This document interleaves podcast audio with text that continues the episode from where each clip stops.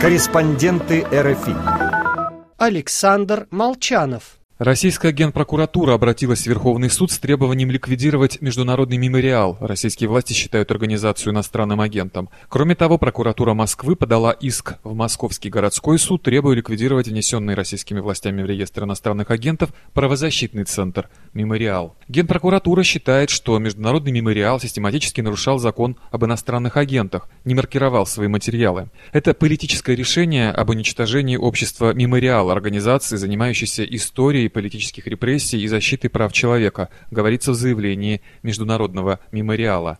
Председатель правления организации Ян Рачинский ответил на несколько вопросов РФИ. Ян, в 2016 году Международный мемориал был признан иноагентом, после чего ему, насколько мне известно, выписывали несколько штрафов за якобы нарушение закона об иноагентах. Да, собственно, а, у нас сейчас на сайте будут все эти документы, которые присланы, они перечисляют а, двухлетней давности штрафы, которые были внезапно выписаны за немаркировку социальных сетей, хотя до этого такого требования не предъявлялось, и в законе его нету. Но вот а, это была серия, инициированная Ингушским ФСБ, поддержанная потом еще каким-то доброхотом. Да, это была длинная серия штрафов. В каком году это было и какая сумма? В. В общей сложности было пять с половиной миллионов примерно, пять триста или пять пятьсот, я не помню точно, больше пяти миллионов. И потом еще раз был штраф за немаркировку якобы на книжной ярмарке за старые книжки, изданные до, до принятия закона и до внесения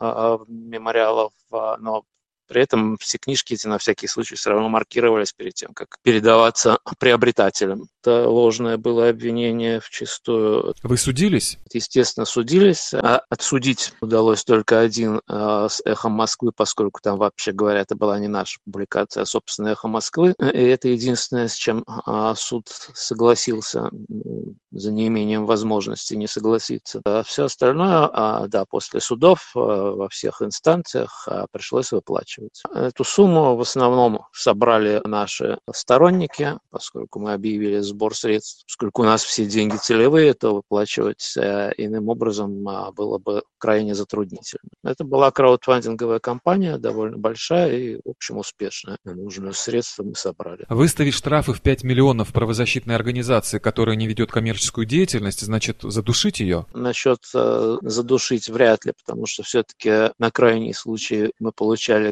какие-то премии, и, э, в общем, так с трудом, но, может быть, выплатили бы и без краудфандинга, но это совершенно определенно способ э, затруднить работу, отвлечь от э, работы, потому что эти суды, в общей сложности этих заседаний было десятка четыре, наверное, отвлечение людей, отвлечение сил на совершенно пустую деятельность.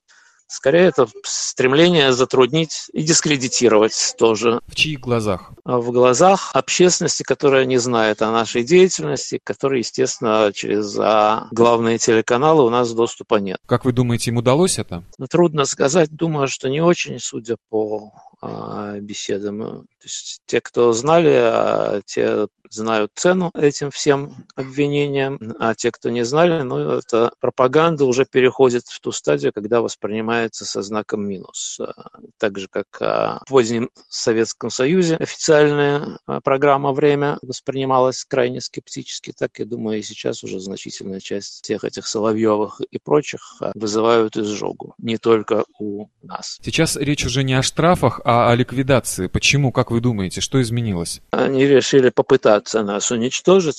Сомневаюсь, чтобы им это удалось. В любом случае мы будем продолжать работу э, с официальным э, статусом или без такового. Сейчас э, трудно сказать, что именно изменилось, но мы видим общие тенденции к закрытию э, страны, к ограничению дискуссий исторических, э, к ограничению критики в адрес нашей великой истории э, и к ограничению всех прочих свобод, что касается и не только нас далеко. Для вас этот иск Генпрокуратуры стал неожиданностью? Какие-то предупреждения о том, что такого рода попытки могут быть, мы получали еще в начале лета, но что это будет принят, предпринято именно таким безумным совершенно совершенно образом трудно было предположить. Когда-нибудь э, вот это вот исковое заявление генпрокурора будет э, в качестве анекдота предъявляться студентам юридических институтов. С тех пор, как вы заплатили штрафы и до сообщения об иске генпрокуратуры, вы получали какие-то замечания от властей? Нет, вот э, то, что мы получили, это сегодня, при этом а, мы не получили пока полностью приложение, мы получили только текст самого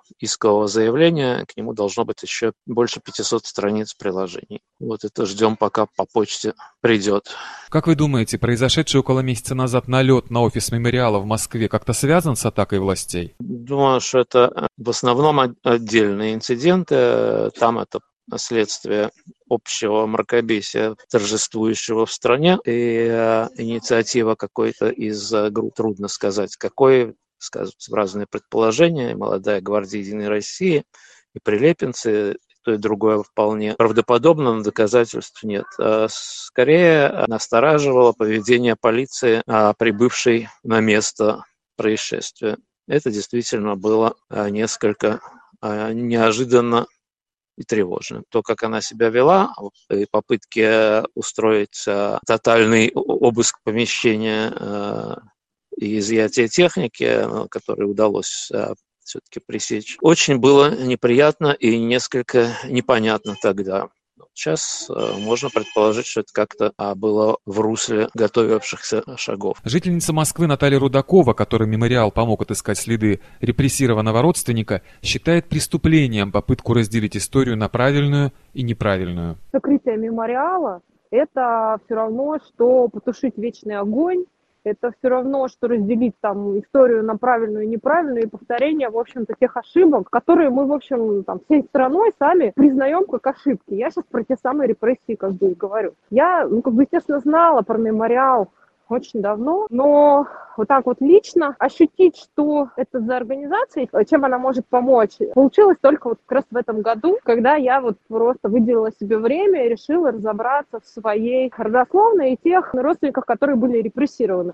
Собственно, по этой причине они в семье были забыты, наверное, о них боялись говорить. Первые шаги, которые я сделала, были связаны как раз э, двумя очень, на мой взгляд, важными организациями. Это база репрессированных открытый список, где, собственно, я нашла тех людей, которых уже не помнила моя семья, и это мемориал, который выполняет потрясающую, на мой взгляд, очень важную рутинную, тяжелую работу, но которая позволяет найти документы, которые больше ты никак не найдешь. В моем случае это был такой отчет, отчетно-информационная справка Хакасского отделения НКВД 28 года аж, где, собственно, рассказывалось про моего вот брата моего прапрадедушки, как за ним следили, там, начиная еще с 25 -го года. Это документ, который меня очень сильно замотивировал, подтолкнул. Я поняла, что нужно делать дальше. Поиски охватывали там порядка пяти регионов, даже больше. Это очень сложно без помощи мемориала за короткий срок а, найти информацию, разбросанную вот таким образом.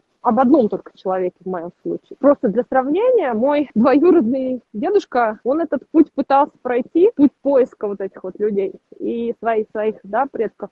А, он искал 20 лет. И я, когда почитала, что ему отвечают архивы, у меня просто ну, наворачивали слезы на глаза, потому что это просто отписки, не, содержащие никакой полезной для него информации. Он за вот эти 20 лет через архивы не смог, по сути, найти то, что я нашла за три месяца. Здесь действительно очень огромный вклад мемориала. Я со своей стороны с огромным удовольствием помогаю мемориалу просто потому, что я знаю, что информация, которую я нашла, она пойдет в книги памяти. Эти книги памяти, они, ну, по идее, они хранят вот, вот то, что потом как бы потребуется для этого поиска. Человек там а, не будет повторять каких-то вот этих ошибок, тратить кучу времени и сил, чтобы найти нужную информацию. А люди, которые пытаются закрыть мемориал, ну, такое ощущение, что они даже не понимают, какой объем работы эта организация делает. Ни одна организация настолько не заинтересована в сохранении вот этой истории, как мемориал. По сути, это, наверное, движение, опять же, в сторону формирования, так сказать, правильной и неправильной истории, что, на мой взгляд, просто преступление. Один из юристов мемориала, Татьяна Глушкова, в Фейсбуке опубликовала пост, посвященный иску Генпрокуратуры. В нем, в частности, говорится, цитата, «Очевидно, что не маркировка нескольких страниц в интернете и нескольких книг не может считаться грубым нарушением закона. Тем не менее, Генеральная прокуратура считает иначе, и, увы, в нынешних условиях мы не можем не опасаться, что Верховный суд согласится с нею. Конец цитаты. Рассмотрение иска Генпрокуратуры Верховным судом назначено на 25 ноября. Для Международного французского радио РФИ Александр Молчанов.